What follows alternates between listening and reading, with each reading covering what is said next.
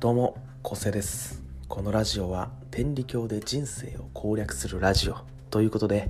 天理教の教えを使って人生を攻略することを目的としたラジオになってます。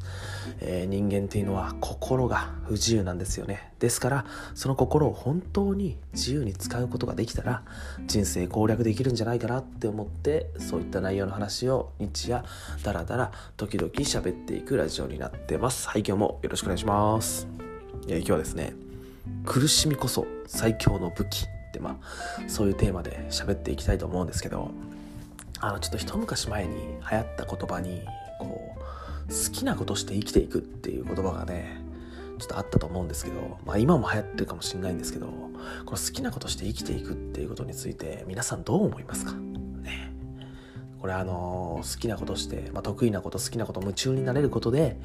こう飯を食っていくって、まあそういうことだと思うんですけど、うん、それってね、やっぱこの少ない人しかできないですよね。全員が全員できることじゃないと思うんですよ。むしろもう少数派というか、ほとんどの人は好きなことで飯を食っていくことはできないと思うんですよね。うん、で、そのね、そういう言葉が流行ってると、やっぱりそういうね、好きなことして飯を食っていこうみたいなね、そういう人たちの周りにはそういう人が集まるし、まあ、類を友を呼ぶっていう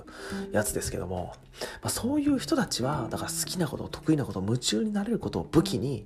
飯を食っていくわけですよ。けどそしたら好きなことや夢中になれること、まあ、楽しいことがこう武器にならない人たちは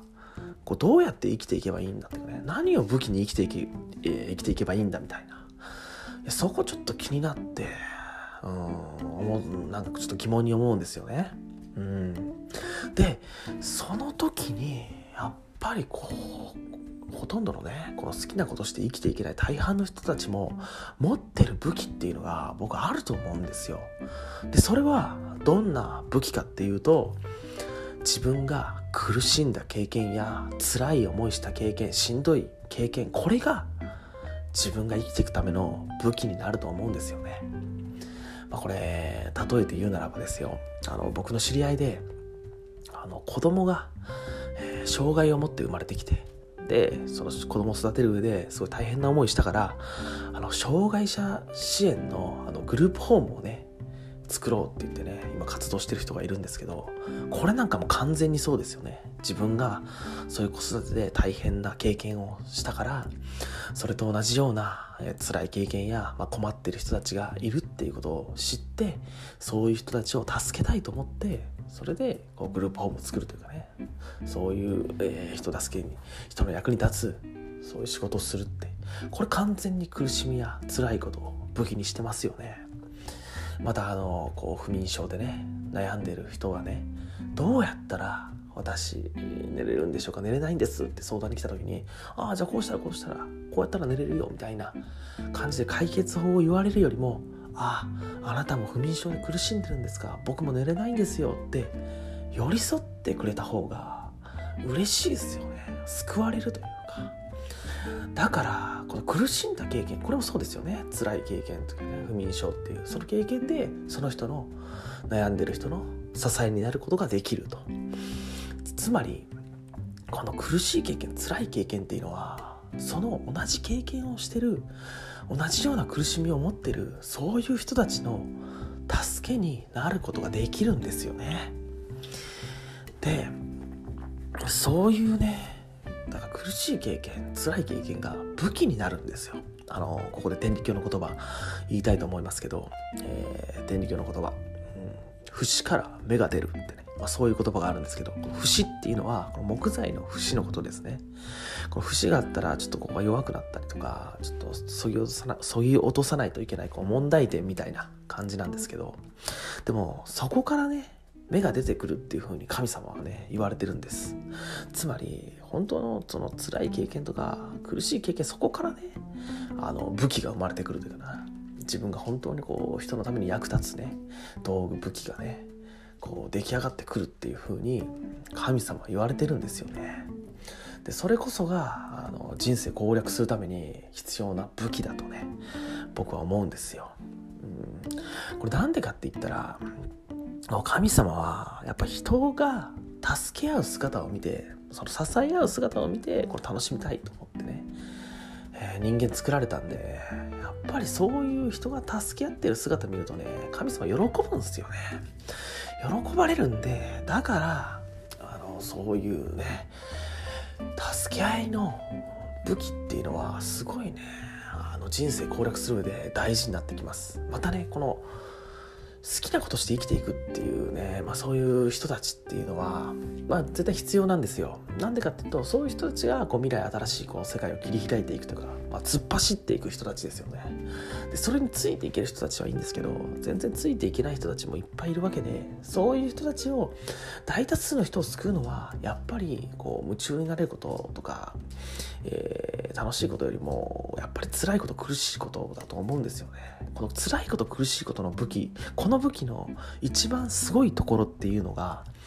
これ最初からあの人助けのための武器なんですよね。意味わかりますかね。こう自分が夢中になれることって、例えばこう漫画が描くのが好きだとして、漫画家になるって言ってね、漫画バーって描くじゃないですか。それってやっぱり動機は、最初は自分が漫画描くの楽しいからってね、やっぱ自分が主なんですよ。けど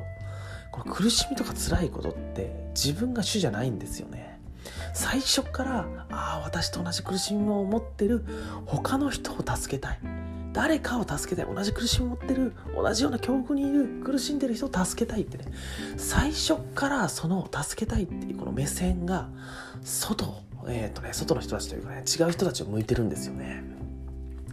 これがこの武器のすごいところで、もう人助け前提の、人のために使う前提の武器なんですよね。